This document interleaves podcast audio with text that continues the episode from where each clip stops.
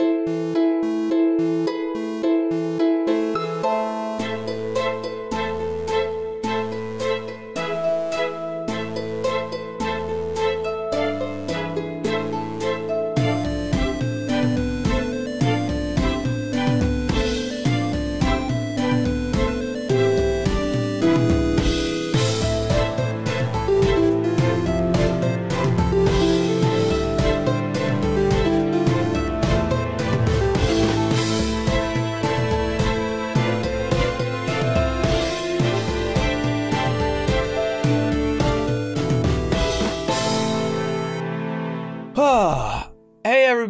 welcome to Podcasts and Players. I'm very excited to introduce a uh, guest that I've wanted to have on the podcast for a long, long time. You've all been begging me on your hands and knees, please, please get him on the podcast.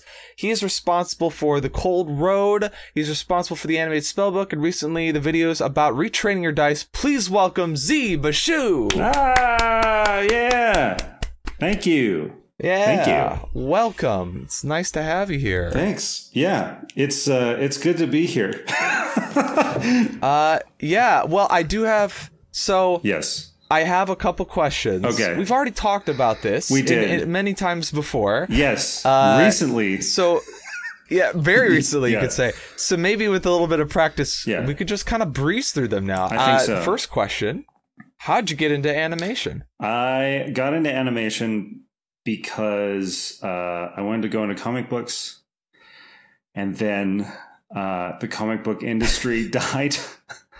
It's like a quiz. Like, all right, answer one. yeah, no, Show I mean, your that- work. that- but that's it. Like, because you know, back in the day, I learned how to draw uh, from how to draw comics the Marvel way with uh, Stan Mhm. Lee and John Buscema.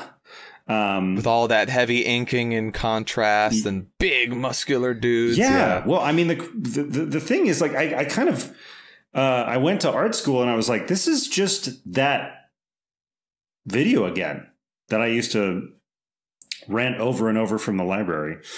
Um, Yeah. and uh, so I have a special place in my heart for that video, man. Like the and the the like the music is all all weirdly compressed the way that anything that was made in the like 80s I think it might have even been 70s, I don't know.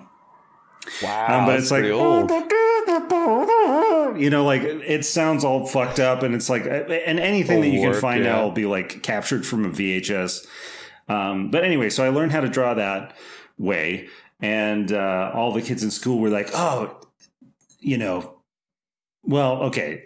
I felt like they thought what I was doing was cool, and then it kind of became, you know, my identity, as it does for most artists. Yeah. and then right. I, I know that. yeah, and then the industry that I wanted to go into eroded away into nothing, and I switched over to animation because of the because the animation boom was going on, where basically a bunch of animators were like lawyering up and getting competing bids from DreamWorks and Disney until like people were getting million dollar contracts, um, all kinds of stuff. And uh, and so it looked like oh this is the industry to go into. And i was in a whole kind of crop of new students that went into that industry. I think half because of that and half because of like adult swim started showing cowboy bebop i think those are those are like the two reasons that everybody went into animation when i went into animation um and yeah, uh, that's that's a good point. I got I got real I got super into anime. I got really really into it. Um, and then I went to school pretty early actually. Uh, this whole weird thing happened where I You know what? this is an interview so I'm going to go I'm to go down these rabbit holes. Uh, but basically Go for it. uh, I got pulled out of school, then went back into school, then pulled out of school, and then went back into school. And then the high school, I think, like something went wrong with my records, right? Um, and I wanted to get a GED early, so because I just didn't like I didn't like school. Um, and there was a, there was some sort of there's some there were some mix ups at the high school that made it possible for me to kind of fall through the cracks and get a GED early, and then get uh, you know seduced by a predatory uh, private school, uh, private college, uh, which they were. I mean, if I think back to what, because I was like 16 when they were like, yeah, come to this school for sure. You're definitely going to get placement. And then later they lost accreditation. Um, I actually left the school because I, I, while I was there, I started to feel like, I think this place is, I think this place is bullshit. Bogus. Yeah. yeah. Um, there were some really good teachers there. Uh, but, uh, but yeah, no, I mean, they lost their accreditation for a reason. Anyway, so, uh, then I got out of that school, went to another school for ages and ages. Uh, and then, yeah, I eventually got into the, I eventually got into the industry, but it was way after the boom. I mean, that, that's the problem with like, if something is working right now, by the time you train in it, it's not, it's probably not going to be you know what I mean? Like all those people out there who are like, yeah. I'm going to learn how to make AIs. I don't know. We'll see. we'll yeah, see. Maybe. I mean, well, I don't know. That's actually probably a bad example because that's feels like it's going to be around forever. But uh, yeah, I mean, I, I understand what you're saying because like you're trying to ride a wave, but like, but yeah, if you learn to surf, the wave has already crested and hit the shore, yeah. and now it's calm waters. Oh, totally. you're sitting there with a bunch of other new surfers. Like, I thought there were waves. What happened? Yeah, you know. I saw a wave earlier I want to ride that wave. Well, that's, I mean, that's the nature of entropy. I, I don't know. Well, I think, th- though, I think that if you, to kind of run this metaphor straight into the ground, uh, yeah. uh, if you wait long enough, another wave will come. Yeah. As long as and you and you yes. it's up to you. The only thing you can control, you can't control when the waves come, but you can control how good you are at surfing, right? Like I feel like that's an important lesson is you can control what you can do, but you can't control what happens around you. So if you're just kind of keep your ear to the ground and like try to figure out where you're going to be needed in the future, yeah. You might catch another wave.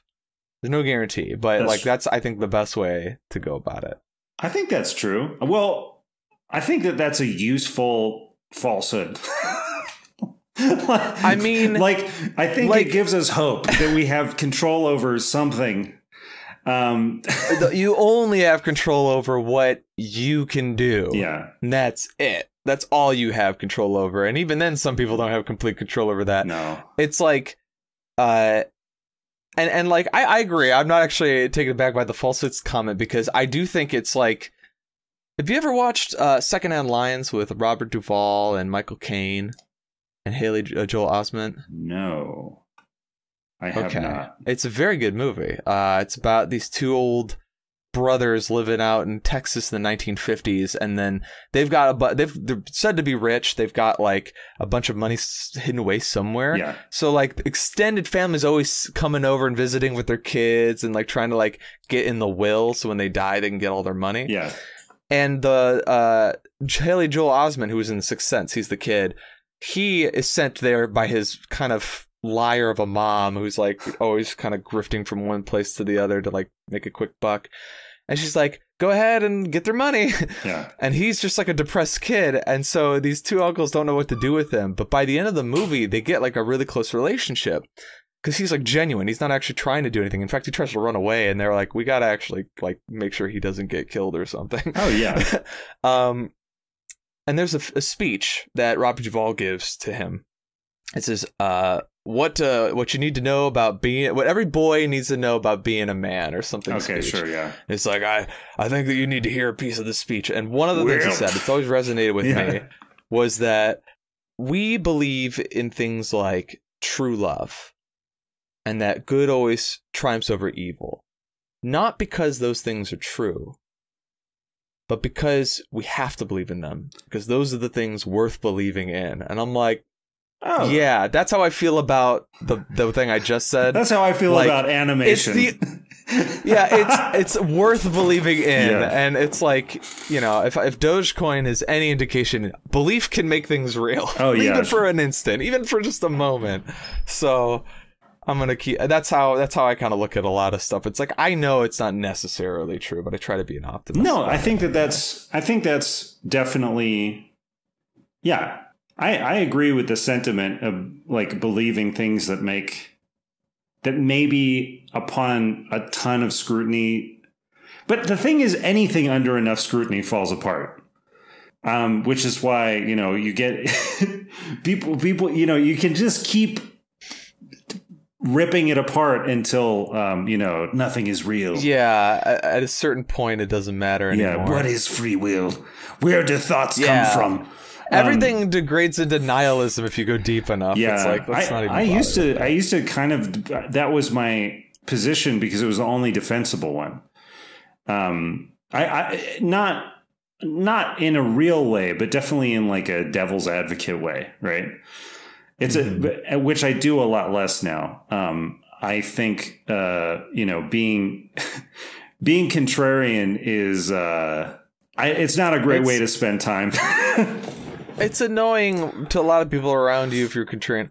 Also, you're not actually learning anything. You're just No. trying to like ruffle feathers or like I, I guess. Wait, Well, it depends. okay, I yeah. suppose if you're like yeah, you know what? When if you're someone's speaking, so deep in their bubble and they don't consider other Yeah. worldviews, then being contrarian could try to open them up a little bit, right? That's that's one way to look at it. But if you're doing that for every conversation, like Yeah, no, well, it's like um, it can be it can be fun if everybody in the conversation is up for it, but yeah, that too. but I think uh, it can be a real grind if they aren't. Um, yeah. I mean, well, I, it, it all it all depends. We're getting very philosophical, right? Out, out We did, We yeah. It's like, how did you get started animation? And now we're talking Eleven about, like, minutes root in, we're talking about nihilism. Um, or nihilism. I don't know how you're supposed to say it. That's like I was in a meeting once, a very important meeting, and a Mm-hmm. dude kept saying debris, and so so confidently that I started after the meeting. I like taught. I leaned over to one of my friends and I was like, "Is it debris? I feel like it's debris." Um. Anyway, Oh, oh, debris. yeah. I was like, like- what is debris? I've never heard of So that. if you I go, spelled if you out. go around was this like, corner, oh. you can knock loose some of the debris. Oh. Uh huh. It's part of the puzzle. You know. uh, Okay. Uh, Uh, I mean, confidence goes a long way, I guess. Speaking of nihilism, let's get into our next question. What led you to starting a channel on YouTube? oh, sure. Yeah. Um. Yeah. So, okay. What led me to starting a channel on YouTube? I'll go real fast at the beginning, and then then I'll, Okay. then I'll ease into a kind of. So, um, I had a project that I was very very excited about drift out of my reach. Mhm. I think that's fair. And then That's I it, was yeah. I was really depressed about it. So uh, I was living in Vietnam with my wife, Mhm. and I was basically doing commercial work online, and I saw a preview for the C Team's new show, or the C Team, which is. Excuse me, I'm going to. wait. Acquisition Incorporated is the new show at the time. Yes, it was Acquisition Incorporated's new show at the time. Yeah, and I'm a really big uh, Penny Arcade fan. Um, like it- the thing that happens. Okay, the thing that happens, I think, um, is that when you do a lot of drawing or animating or any sort of uh, any sort of art field where your mind is basically like screaming with boredom, but you have to do a lot of um, I want to say digital work, but I mean like with your fingers, with your digits, right? You need a Right. you need to keep your your forebrain busy. Well, you don't. You actually probably shouldn't. I mean, according to Richard Williams, you shouldn't at all. But I fucking listen to I listen to podcasts, right? So Yeah. uh, some of the first people that I I kind of listened to were um, uh, Jerry Holkins and Mike Krahulik in the DLC podcast, and then also the uh, Webcomics Weekly guys. Um, because still I had I had in my heart a fondness for comics, um, and it seemed like again it was one of those things where I was like, "Fuck!" Actually, I could have just stayed in comics and then made a web. And anyway, which at the time seemed like a reasonable position, but actually wasn't. A lot. Of, there was a web comics boom too, and it's over. I think. I don't know. I'm sorry if you're working on a web comic, but. But uh, I think yeah, it depends. It depends where you're at and what you're making. But look, there's a few amazing ones that are that are going and like doing really really well. Mm-hmm. Um, but people are more and more hesitant to leave their social media platform and go into the wild internet and you know view your your web page and yeah. and, and tap the next button. People don't really want to. I mean, I don't want to do that, and I love comics. Um, but anyways, okay, Jesus. Uh, how you started your YouTube channel? Yeah, I I promised a, a a, a, quick beginning and instead just gave you this no, weird, you slowed down. Winding... You quick beginning and you've slowed down. That's that's yeah. I slowed down quicker than I expected. But okay, so anyways, so these were the things that I was listening to all the time. I was listening to Acquisitions Incorporated, Webcomics Weekly, the uh, Penny Arcade DLC podcast, and when I listen to um, Acquisitions Incorporated, I used to always think like, oh man, it would be awesome to animate this because it's so funny. It's got this like really specific texture to it and pacing to it, which isn't normal um, when you think of like story structure. Which is part part of the reason why there's a huge sort of like actual play boom now is because you can't you can't predict it just like like in a normal series, you see three scenes in, you're like, that guy did it. Um, yeah. And then the rest of the, it's like uh, they didn't talk to him very long, but they showed him just long enough that he's he's the you know human equivalent of Chekhov's gun. There's no reason that the scene would have been. Whereas you know role playing games, it's just like a bunch of scenes that have no rhyme or reason, and then they yeah. kind of gently weave back together at the end, or they don't. Um, which I thought was like, oh man, I'm going to animate that. Um, and I even tried a few times. I like ripped audio from Acquisitions Incorporated, and I would like I would do a you know start to animate something, but I didn't know how to deal with the in between sections because Acquisitions Incorporated, for the most part, wasn't live play at that point. It was just it was audio only. Mm-hmm. Anyway, so then I never did that. And then I was on Twitter, I think, and I saw a preview for the C Team, which was Acquisitions Incorporated's new show. And I was so horrified that they had animated Acquisitions Incorporated. Um, and that I had taken too long, and that there was no way that I was ever going to go back into the past and jump on this in time. Um, that I was just even more devastated.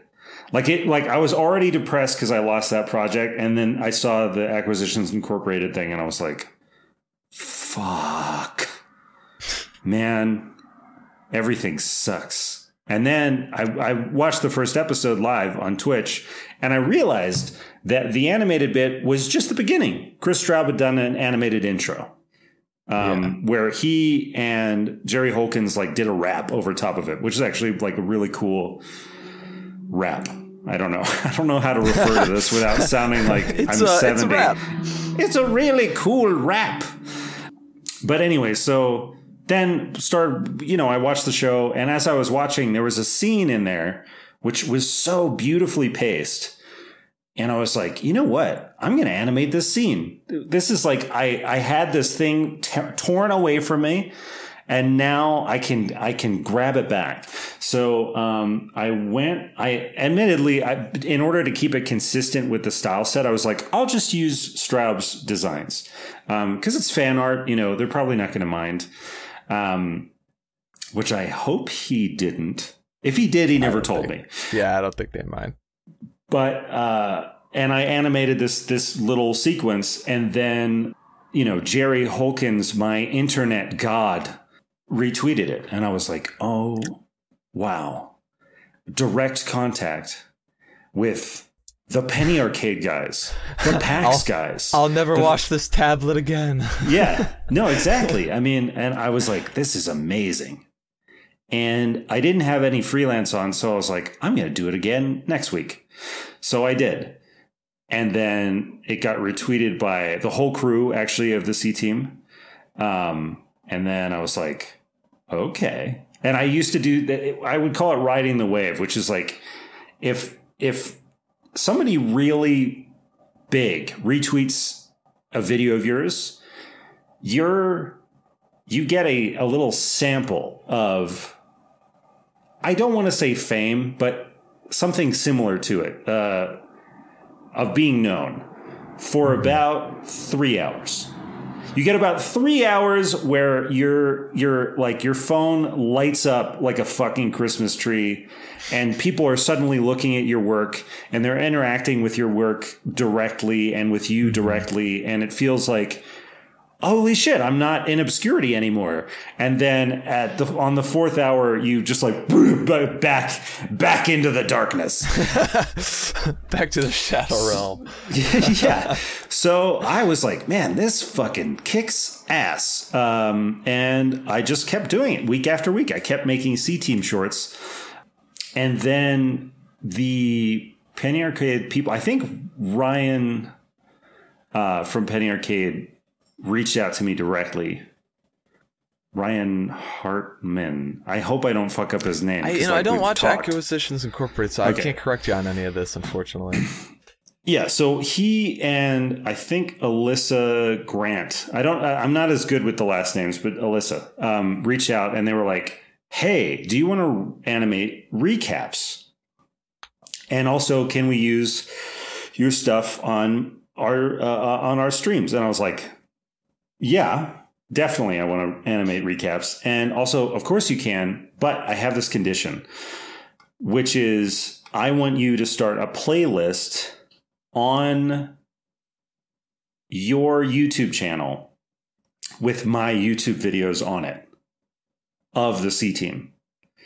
Um, and so I basically then took all of the videos that I'd made for Twitter. I also did the recaps, which are really cool, and you can find them online. Mhm. Um, I still, excuse me, I still like them. Um, I don't know. I'm burping so much in this. And anyway, coffee. I, I you, you said you're drinking coffee, right? I was, yeah, but I mean, I guess I don't talk that much after. No, I do. I don't burp. No, I don't know why. I had a little sauerkraut. Maybe that's it. All right, Maybe that's um, but uh, what the fuck was I talking? Oh, anyway, yeah. So I said you got to host. You got to host my videos on your YouTube channel, and I'll do it for free. And they were like, "We really do want to pay you." And then I was like, "I will do it for free. Just host my my videos on your channel. They're like, we really want to pay you though. And I was like, okay. And then they came back with an amount of money. Right. Um, but that amount didn't end up in in fact that amount complicated things. It, sometimes it's easier to do something for free because you're not you're not constantly tallying like, oh my god, oh my god what is my hourly rate on this Yeah. you know what i mean because i i'd gone from i'd gone from like doing corporate advertising um, and doing a lot of animation for like tv and web or whatever Right. And they pay well. They pay well because it's um, soul crushing but they pay so well. And so then i was like man is this the direction my career is going in where i'm like making fucking god knows what probably like two dollars fifty an hour? And part of that was because i was i was obsessed with acquisitions incorporated and obsessed with the c team and loved like i, I had so much love for it You didn't really want money like muddying the waters. Is that is that what I'm kind of hearing? Or Well, no, I mean they paid me. Um, Yeah. But in the end, it almost it was almost because in my head I was like, yeah, okay, I could probably do one of these in a week. But then when I was actually working for them, and you know, Jerry fucking Holkins is make is doing VO for for we're doing VO sessions together, Oh and God. like he's he's you know, and I'm like I'm such a fan of of these people Mm-hmm. that I started to like zone in on it and do too much. It, I mean, each one of the recaps took me almost a month, right? And we had priced it out where the price would have made sense if it took me a week. I see. Right? Yeah. Um, and even then, like, and and we thought I could do it in a week because I'd been doing these other shorts in like a day. Right. Like they, they would, you know, but the problem is, and, and you'll know, you know this about animation is the longer something gets, weirdly, the longer it, it, like it's, it's like a pyramid cost, right? Where it's like something, okay, let's say that time is, is a, is a unit, like footage time, right? Mm-hmm. To do one footage, I don't want to say specific numbers, takes one time. To do two footage takes three time. Yeah. To do- yeah. It's yeah. So it just yeah, it's this awful compounding monster. And the other thing was they were four hour streams. And in addition to animating, I was also editing everything down first. So that would take Mm-hmm. almost a week to take four hours and turn it into three, four minutes.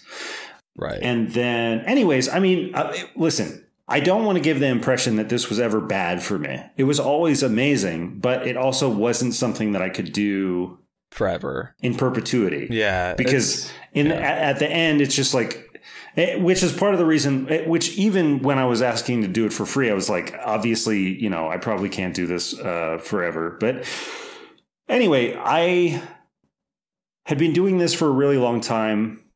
I uploaded those videos to YouTube. Those were kind of some of the first like animated videos that I put up on YouTube, besides tests and just bullshit, you know, associated with your Google account. I had worked for some other new media companies in the past, but that's a whole separate long story. We're talking about the my successful attempt at, at starting a YouTube. We're not talking about those failed attempts before. Right? Yeah. Oh, by the way, th- that's the other thing is there were uh, a lot, you know. So that's that's good for people to hear who like have tried to get into content creation and then they're like why is no one looking at my stuff i worked really hard on it and it's like Yeah. sorry that people just won't don't do it for that reason like no, yeah, it's great when people do no one wants to scream into a void when they've like got Sure. this art that they worked really hard on we want eyes on it of course but like yeah, at the end of the day you got to be okay with nobody seeing your stuff and maybe no one ever seeing your stuff like make it for you at the end of the day you know yeah. No, fully. I mean, I think yeah. When I started doing the C team stuff, I think I had about I already had about. 500 maybe 700 subs on my channel. Like not a lot of people. I used to i really all i used to do is stream on the channel when i mm-hmm. made work for some some other stuff. But oh my god that's a whole separate thing. It'll take forever yeah to talk okay, so can of worms but you Yeah. you got your your youtube videos on youtube of the Yes. c team stuff then what happened then I was like, man, these fucking C team videos are great, but they take so much effort and it's this mounting level of effort. And I also, um, I had a job come through, an advertising job that was going to make me quite a bit of money um, through a friend. And the contract for the job was so predatory. I just remember like I was reading the contract and I was just like, it had some clause in it which, if interpreted the correct way, would mean that all of the work that I was doing on YouTube and on my own IPs would technically maybe be under their ownership. Um, I don't think that would ever hold up in court, but I also don't, you know, I didn't have enough money for a, to find out right right? Um, and I was kind of talking about this. I think I tweeted something about it, or I can't even remember, but it ended up getting me in contact with Cory Casoni, who is uh, Scott Kurtz's business manager. Scott Kurtz is another uh, web cartoonist. And Corey agreed to jump on a call with me because he sort of he understands contracts and stuff like that and he basically was i was walking him through the contract and then he looked at my stuff and he said well you know what man um, the contract i mean it, it would be bad but you're not a creator so you don't have anything to worry about and i was like yeah i guess you're right I'm not a creator. Fuck. Fuck. I haven't created anything. Aw. I'm just doing fucking fan shit, actually. Um, I mean, he that wasn't his intent at all. Right, Right. but it, it the, was the- like the fact that it, yeah, yeah, the fact that it wasn't his intent to to say that in that way made it even more truthful in a sense because I was like, oh shit, I'm actually not really making anything that's wholly owned by me anyway. What what he meant was like you know, whatever I'm making is owned by other companies. So it would be the same as like, you know, doing different advertising contracts. Uh, and he was like, you should sign the contract. And I was like, okay, thank you. And then I was like, I got off the phone with him. I was like, I'm not signing the contract and I'm going to start making my own shit. Um, so then I did, and I was like, and, and I'm going to make my own shit that doesn't take that long to do. So I did the first animated spellbook and I released it the same day as another C Team short. And the first animated spellbook crushed um, in terms of views. And the new C Team short did okay. which one was the first animated spellbook? It's gone now. Oh, But it was on spellbooks. oh, okay, And, uh, literally an animated. and it was just, yeah, it was just like how spell slots and spellbooks work. And it was completely wrong. Everything in the video was wrong. Oh, I see. Okay, I gotcha. That's why. it's yeah, gone. I mean, it, I was so it was completely wrong. But the, the- and and people in the comments were like, "Well, actually," uh, and then they were right though. but They it were also like great for 100%. engagement. Got you a lot of. I guess. yeah, yeah, that's that's fair. And I have to say though, they were right. And also at the beginning of me releasing my videos, I used to try and find the corrections in the comments that were stated in a really like cool way.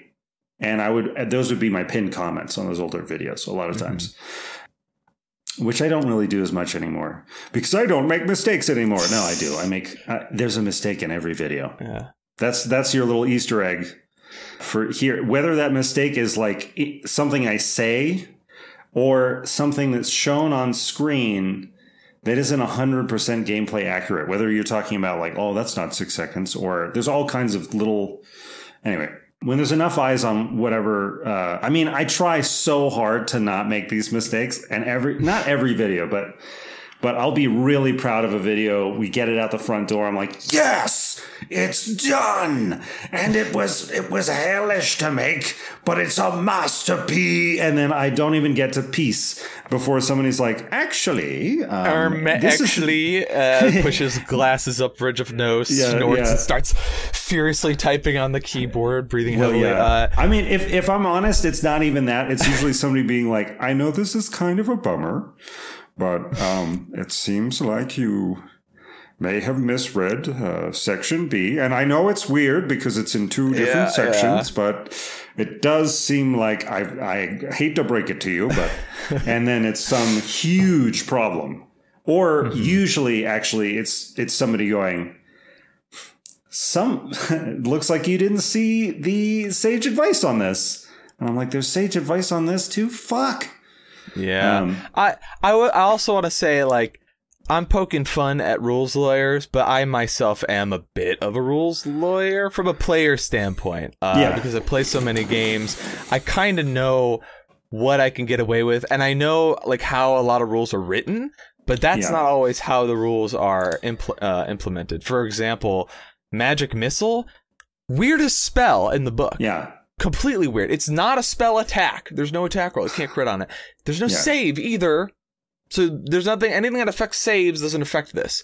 It just deals damage and it deals it simultaneously to either one target or multiple targets depending on what you decide to do with it. Yeah. So like if you're an evocation wizard and you've got something like empowered evocation, we get to add to a wizard evocation spell your intelligence modifier to the damage. One damage roll says. Well, what do you do with magic missile? Do you treat it like a fireball where you roll the damage once, add it, and then that's every dart? Or do you roll the damage for each dart? Right? Everybody does it a little differently. And that was something that, like, recently I, I had to ask a DM about. I was like, hey, there's a, a character I might want to play. I want to do like an Uh-huh. evocationist, but um, if I do this, I gotta know how magic missile works because if if you let me roll once and then I add my five intelligence to that, and then every dart's dealing an extra five damage. If you're making me roll separate, only one dart deals an extra five damage, and it's a lot less usable, right? Yeah. I, I can't confident this see this is the this is the result. I cannot Mhm. confidently comment on that while being recorded. Right. The guy was like, well, rules is written, and also Jeremy Crawford said in a tweet that this is how it works. But also, like, I Yeah. have DMs that were like, no, that's bullshit. It doesn't work that way. I'm like, all right, you're the DM. I can't, like, when it's a DM's call, Yeah, it's always especially a if call. it's, if it's, yeah, I mean, if it's like deliberately against what the spell says, right? yeah. Sometimes that can get a little bit like, but okay, well then can I take another spell since you're not gonna play it the way that it says it's written, right? But if it's like on the fence, where it's like, it- you know, or it's like an exceptional situation, grease, for example, setting it on fire doesn't say it in the spell, but most DMs rule, yeah, it's grease, so you would reasonably be able to set that on fire. You know what I mean? Interesting. Yeah, I mean, a lot of DMs do rule that way. I think that the official position is not necessarily. Yeah. Um, but also, is that fun? Um, I don't know. I don't know. I, I- it all all depends. Yeah, like for example, conjuring animals. It says the DM de- determines what animals you conjure. Same with Fae Well, and all those other conjure spells. it says it says well, no, no, no. It says something No? very specific.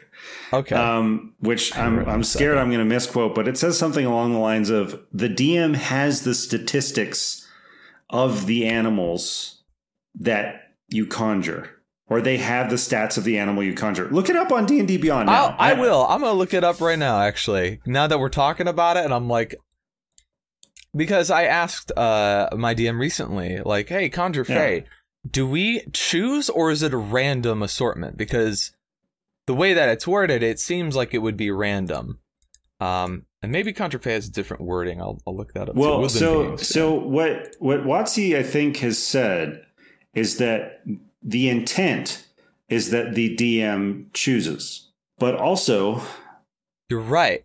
Yeah, but also the fact that they that when they use that language, that's also usually if, usually when WotC says the intent is this, it kind of means that they're saying like you could interpret it the other way, but like this is what we meant. That is weird wording.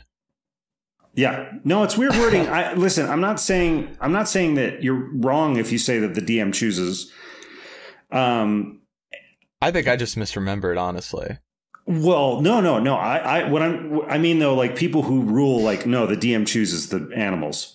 hmm That makes perfect sense because then you can prevent, um, the, you know, fucking Jurassic Park build, which is broken, really. So in that sense, you know, it, it's, it's good to have some vague stuff sometimes because it does give Yeah. the DM a little play where you're like, ah, well, I think this. Right, yeah. But I mean, something like Magic Missile, for instance, how many concentration checks does it cause? Zero. Why? It's instantaneous. You just cast no, no, it no. I it mean, when it hits people. Imagine that you unload all your magic missiles on one caster. Okay. The question is, how many sources of damage are we talking about? If something can target multiple creatures, does that make it a single source of damage? Yeah. Or are we talking about the spell as a source of I, damage? I think it's a single source because everything hits simultaneously. It's not like uh, Eldritch Blast where you get multiple attacks. So you could like Eldritch Blast one person, and if they're still up, use your second blast on them. Oh, they died. Well, I have a third blast. I'll send it over this way. Oh wait, Sure, sorry, so you if misspoke. somebody- they're still up. Well, I'm going to send it this way instead. You know what I mean? So if somebody hits, okay, so if somebody, if it was, okay, but by that logic, but that logic is there, nowhere it says about the timing. The instantaneous has nothing to do with anything because, like, okay, if if you get stabbed by two knives at the same time, is that one concentration check or two? I it says simultaneously, so what I'm thinking is you have an amount of damage equal to the one roll of the d4 plus whatever your modifiers are uh, per dart, and you just divvy up the darts, and then they just hit, and then everyone who got hit has to make a concentration check. That's how I see it as it's written because of the way that it's worded. But if my DM tells me, well, we're rolling independently for each dart, we're not using that simultaneous stuff, then Magic Missile's a lot less good, but that's the way that they're ruling it, you know? We're rolling for each. Well, I guess it's That good. would make it- that would make it much better. if you're trying to if you're trying to break someone's uh, concentration, but if you're trying to get more damage because you're an evocationist, then it's not as good. oh, because you're no, if you're an evocationist, right? hmm Each time you roll the damage, you add No, I would imagine. you add it to one damage roll. So you either roll one damage roll per. and that's I every see. Or you roll Yeah. it for each dart, and you can only do it to one dart. So it's it's like a trade off, right? So if you're doing higher damage, that also means that you're only doing one roll, so it's one source, so only one concentration Yeah. check. But No, for sure. I would say. I would say. I would say. Magic missile as a concentration breaker is way more powerful than it just do. Well, depends how many how many bolts, but yeah, yeah, I suppose. Eh, eh, That's it. Anyway, that, that's my point. Is like this is actually these this and magic missile is a clearly worded spell, right? Like it's not it's not that vague. It's it, and it's pretty simple. So the, I'm I think there might be. I do think there's some sage advice on this, but then There is, there's also a lot of yeah. a lot of people who are like, "Mm, uh, who cares what they say uh, after the fact. This is the book I have, and these are the words in it. You know, right. um, which I don't know. I mean, I mean, I this is also fun. I like talking about this stuff too, because like I've so I'm in this weird position where I play so much D and D. I've become Mhm. very like attuned to five e at least. I've become very tuned to the rules. Yeah. I played a lot of different characters. I basically never multi-class, or I never not multi-class. I'm always multi-classing because I get bored with one class, and I like to see how different uh, classes' abilities interplay with each other. Like, yeah, a barbarian is great, but a barbarian with action surge is even better. you know, like there's a lot of cool things you can do by mixing and matching, right? But that Oh, also yeah, means definitely. that I'm constantly thinking about what I'm allowed to do based on the rules. And a lot, it's almost I never am able to make a character without having to ask the DM like, okay, I have like three stipulations that I need your clearance on. Is this okay? Is this okay? Is this okay? If any one of these isn't Yeah, and the okay, I might play a different character.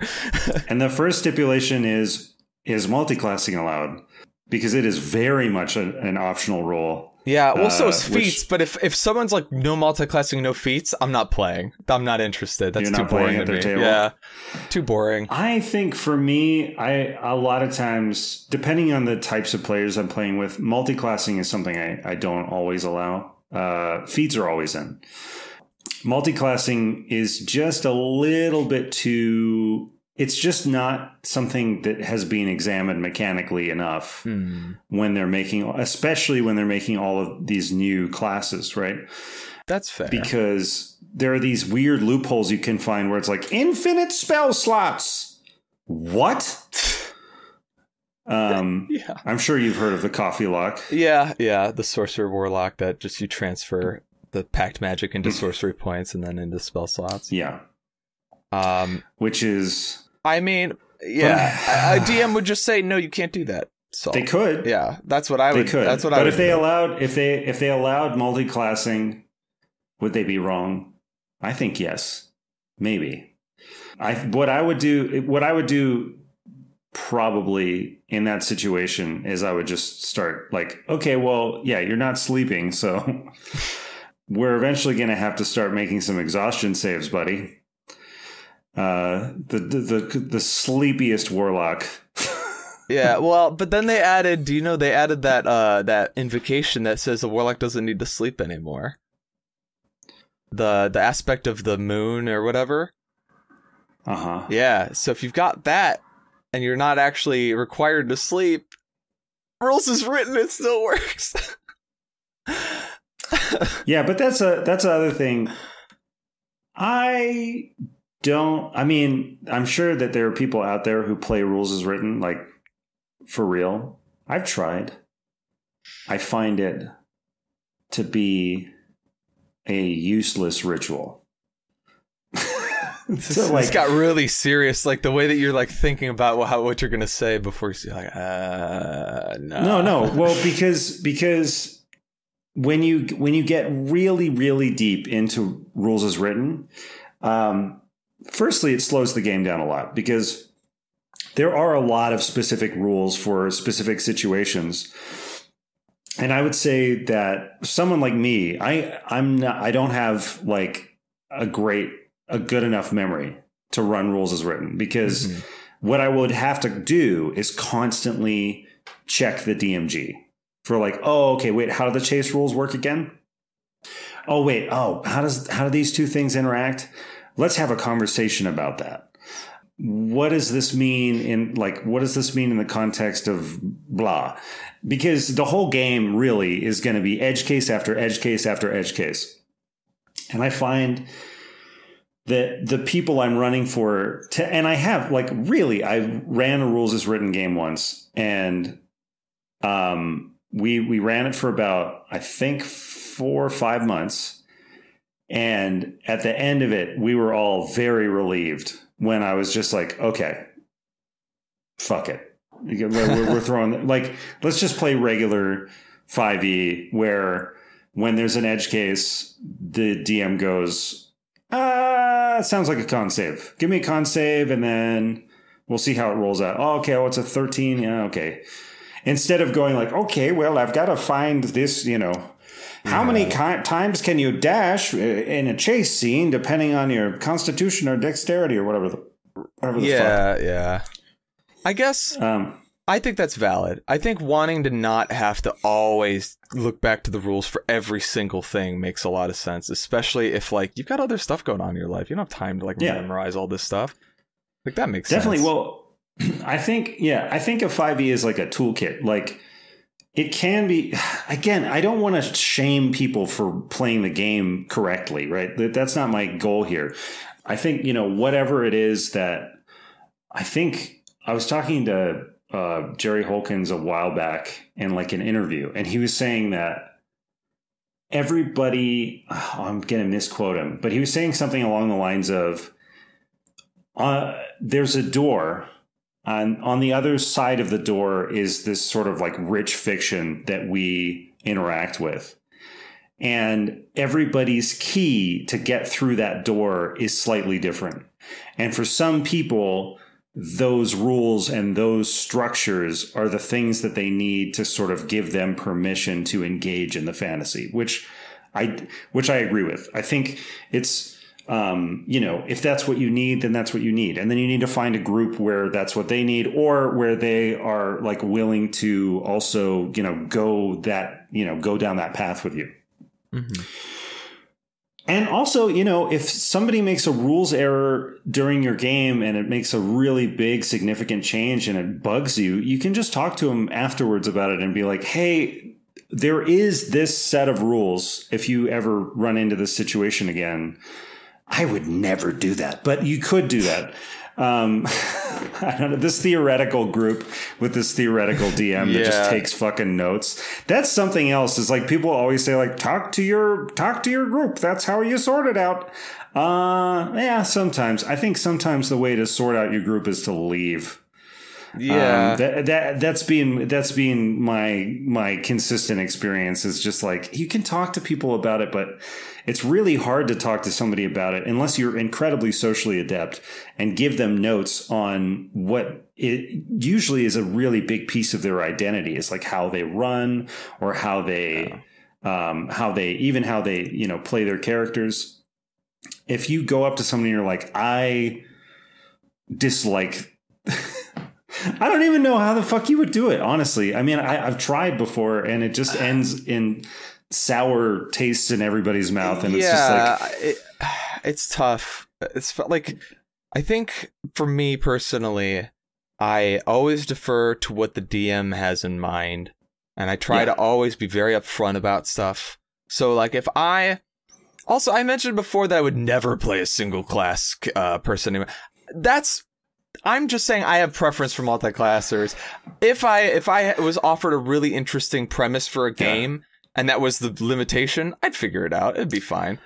Um, yeah, one but- of the one of the best DMs that I've ever played under um, PHB only, baby. PHB. I mean, yeah, I could. I, we could figure out how to You're make not allowed work. to do anything out of the extra books. You just fucking fucking That give- I could I could figure that out. That'd be fine. I already have a, a character in mind right now. Right off the Yeah. gate, out the gate, I could do it. I'd have a lot of fun with. But Yeah. um, what I was gonna say is like, I always try to talk to the DM first and say, look, I have a combo between some things or whatever, and I, it might be pretty busted, and I'm running Yeah. it by you now. So that we don't have like an unpleasant surprise in the middle of the game where I like break everything that you had in mind. Sure. Here's what it is. You tell me if this is cool, if we need to nerf it, we need to change it.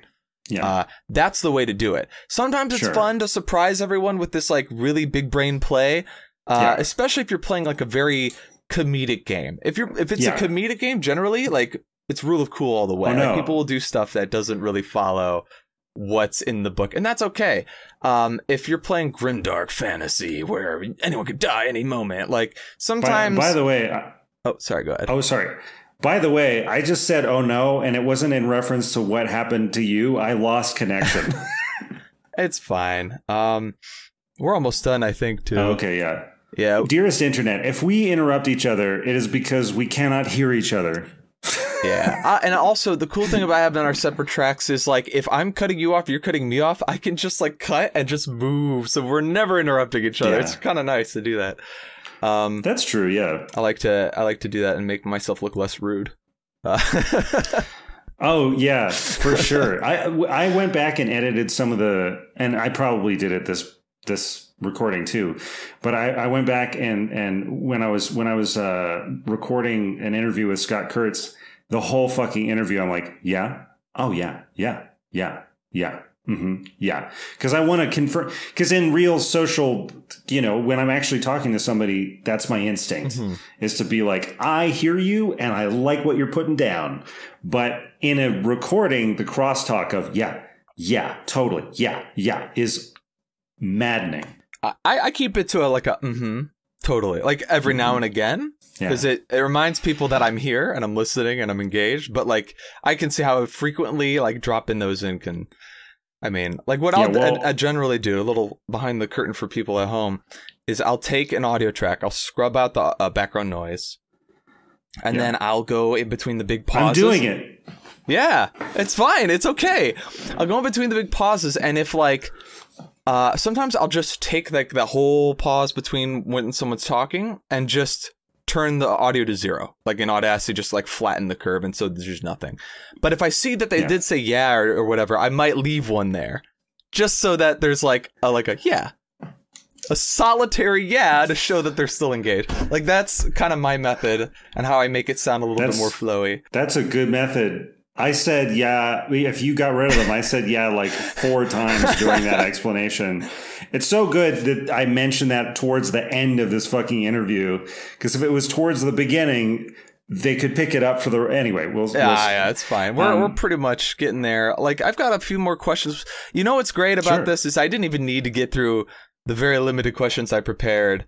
It's been just easy Yeah. to talk with you and like just go on uh, fun tangents here. Same. Well, I mean, you know, we, we've talked a, a bunch before, so uh, we know each other, sort of. We we internet know each other. yeah, yeah, that's this is probably the first time I've talked to you face to face with like a cam or whatever. that's true. Yeah, yeah, yeah. And I've been, you know, I was going to mention this. I almost forgot. I actually invited you on the podcast like last year, but Oh. it was over Twitter and you stopped using Twitter and I didn't know that. So I, I Oh. sent you a thing and then I got no response and I was like, oh, well, I guess that's fine. Maybe he's busy. Oh shit! Yeah, sorry. uh, yeah, Twitter um, is poison. yeah, no, I agree with that. so I I go I do go and check it every now and then, but uh, it's like it's such a. I mean, it'll take me a while to get back to people on Twitter Oh, it's usually, unless it's like a day I released a video within the first 15 minutes after it's gone out. I wasn't sure what had happened. I was like, he probably didn't see it. But what if he did Mm, see it? And I he just didn't want to respond. Like it wasn't worth his time. And then eventually, like No. we started talking in other channels and stuff. And I'm like, well, if he did see it and then ignored me, he's being pretty cool right now. So I don't know. You probably just didn't see it. And then when I invited you again, uh, you were like, "Yeah, sure." I'm like, "Okay, you didn't see it." no, I didn't see it. No worries. I didn't see it at all. But just for other people who are like maybe inviting other bigger people to your whatever things that you're doing, a lot of times we just don't see stuff. It's not that we're ignoring you. It happens. Don't it's get in true. your head about I, it. I think I probably see I probably see about 3% of the stuff that's sent to me. I, I can't imagine. Part of that is just the sheer volume. And then the other part is that it's actually hard to find me on the internet because I'm only in a few places because the internet scares me. yeah. I think it's just like it, it just Yeah. is a, it's just it's just like a, a weird big machine that turns fear into money. Um and so so so you know I you know I'm not I'm not I'm not that online. That's fair. Uh, so I've got like three questions left. Okay. But we don't have to go over all of them. Uh, you can pick the one that No, interests you can. I've- most. I've, got time. Sure. We've got when did you start playing TTRPGs? Which I think you've already went over in another podcast about like the old guard and like you learning how to play D&D and like that that was really cool. If you want to Yeah. reiterate that, you can. The other question I have is what's been your favorite system so far? Which I think I know the answer to that too. Um, and then the last one is do you dungeon master or play more often and what kind of games are you in right now? Hmm. well, well, well, well. Those are very good questions. I'm gonna do the. I'll, I can do the easy one first, which is what's my favorite system? It's D and D five E. I I wish I had some cool underground thing that I could reference, and I don't think that people should just play D and D. Like I'm uh, for sure. I think it's great to like try other TTRPGs, but every time I dive into another system, it's just not as crisp as 5e is usually even at the thing that it wants to do. Yeah. it either like 5e strikes a really good balance between having things be too specific and too narrative. Like um i'm trying to think of a good way to say this. Because there's like those powered by the apocalypse type systems which are really cool but they're really loose or Yeah. like a game like uh robots and hearts lasers and Or, blah, yeah, a lot of role play centric games like Fiasco and all those ones where it's like it's mostly about the role play, and then you just roll dice to see what happens. Sure. Yeah, exactly. Those those um they don't have enough crunch to really keep me engaged.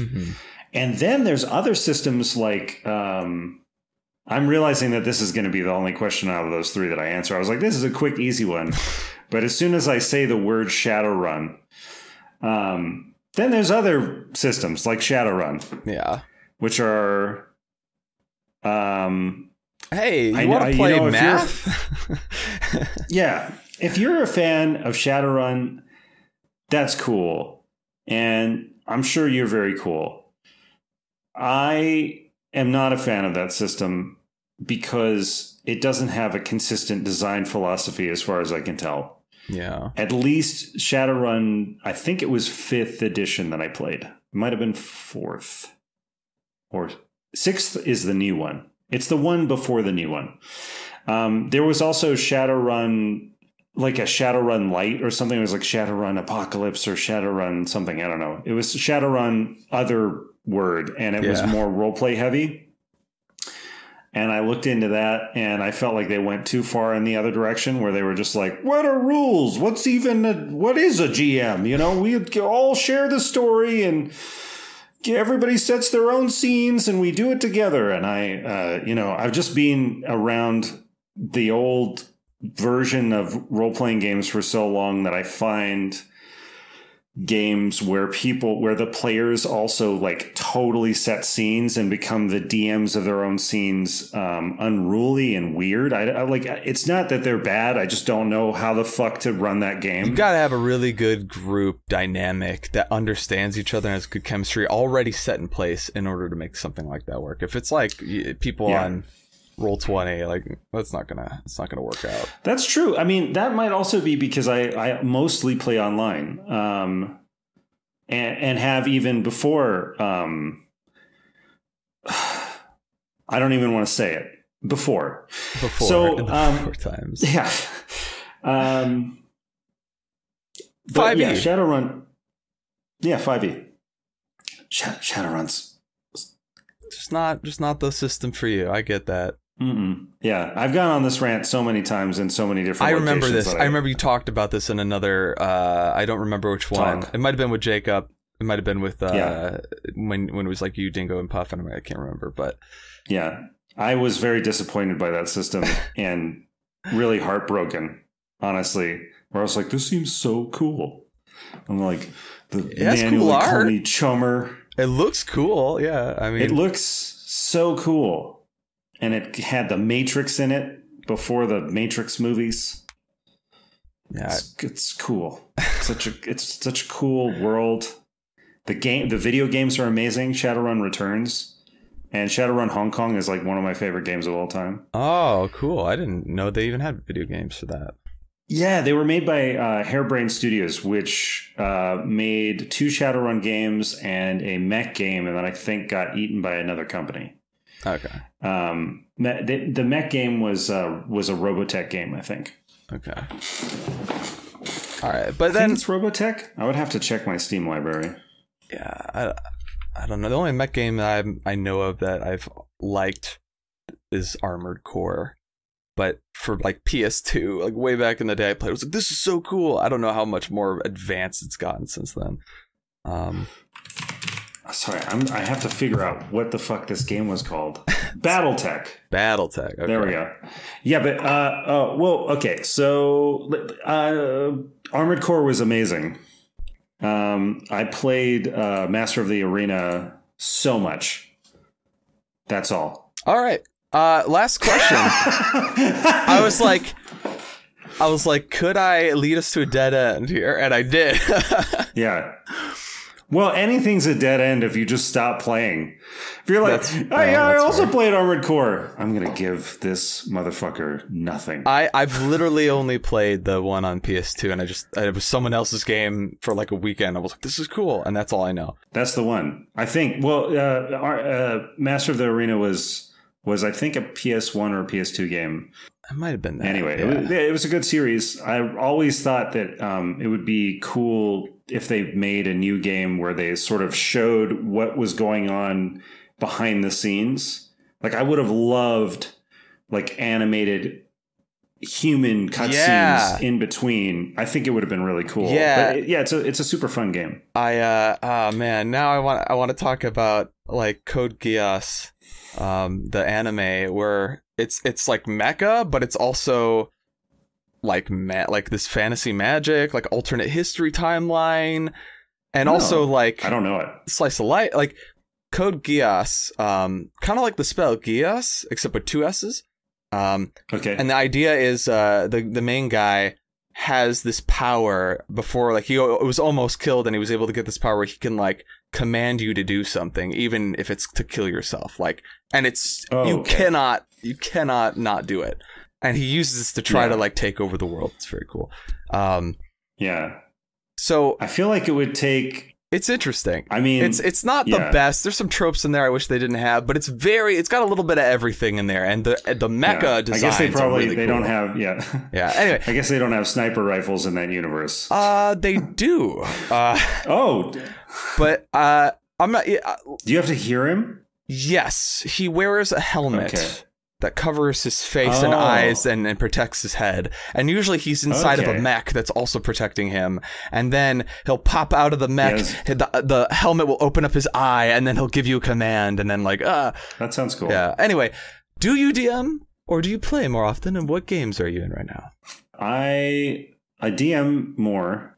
I actually am not in any games right now, but that's an unusual circumstance Hmm. Because like last week we just we just ended a Oh, like one one game and then or not ended it but just did that thing where we're like okay we've been meeting regularly for three years. It would be nice to have sunday nights for a little bit. So, yeah. but uh, i mostly play d&d 5e in uh, a, okay so I don't know. I don't know how to broach the subject of well in a in a 3D virtual tabletop. I won't. I, I I won't say more than that because they are they're a sponsor of mine. So Yeah, sort if you want to know, everyone, go bit. check out Zee's channel, and you'll find out pretty quickly what uh, his sponsor is. You could possibly do that, um, and they are, you know, they're a paid sponsor of mine. So you, you know, you can't trust me at all because I'm being, you know, I don't know, I don't know what that is. Like for me, I, I, I really like them, but I guess yeah, it is good that everybody discloses stuff. Back in the day, back in back in the day, I remember people didn't have to disclose. That they were getting fucking money from these sponsors, Yeah. and they were just talking about it like it's the coolest ever. And they eventually, like, they finally, it took years for them to get into trouble. And they only really got into trouble because of those, like, those weird Counter Strike fucking gambling sites. Yeah, I remember that when that was the thing. When, when, yeah, then, like, it turned out that a bunch of YouTubers, like, owned them and stuff. Yeah, or they were getting some big cutback on referring their audience members to the site. Yeah, not good. Yeah, and, like, and, like, showing fake winnings and stuff. But, uh, yeah, anyways, don't gamble. it's probably, that would be, just in general, that's probably good advice. Unless it's within a fantasy universe and you don't pay real money, then it's fine. Play Dragon Card 3 Card Ante or whatever the fuck came with your Sage background or, or what is it, Charlatan? Yeah. I uh I think it's it's a little too easy to to get sucked into that type of stuff. And anything can be gambling, especially like trading card games. That's my vice. Uh I I've Ooh. I have not bought packs in a long time. But The inventors of the Loot Crate. yeah, yeah, but I still sometimes buy singles because I still have my Magic the Gathering deck, so I still sometimes want to spruce them up with new cards and things like that. But that's still Yeah. money. Like, uh, It is. yeah, just be be wary. Don't don't spend all your money on cardboard. But yeah, I mean, I think we're we're getting to the end here. Uh, Yeah. could you please kindly share with everyone where they can find you? Type Z E E space D N D and you'll you'll find me. Yep. And it, type that into YouTube, which I assume you're on right now. And probably I'll be in the channel description, would be my guess. I don't know.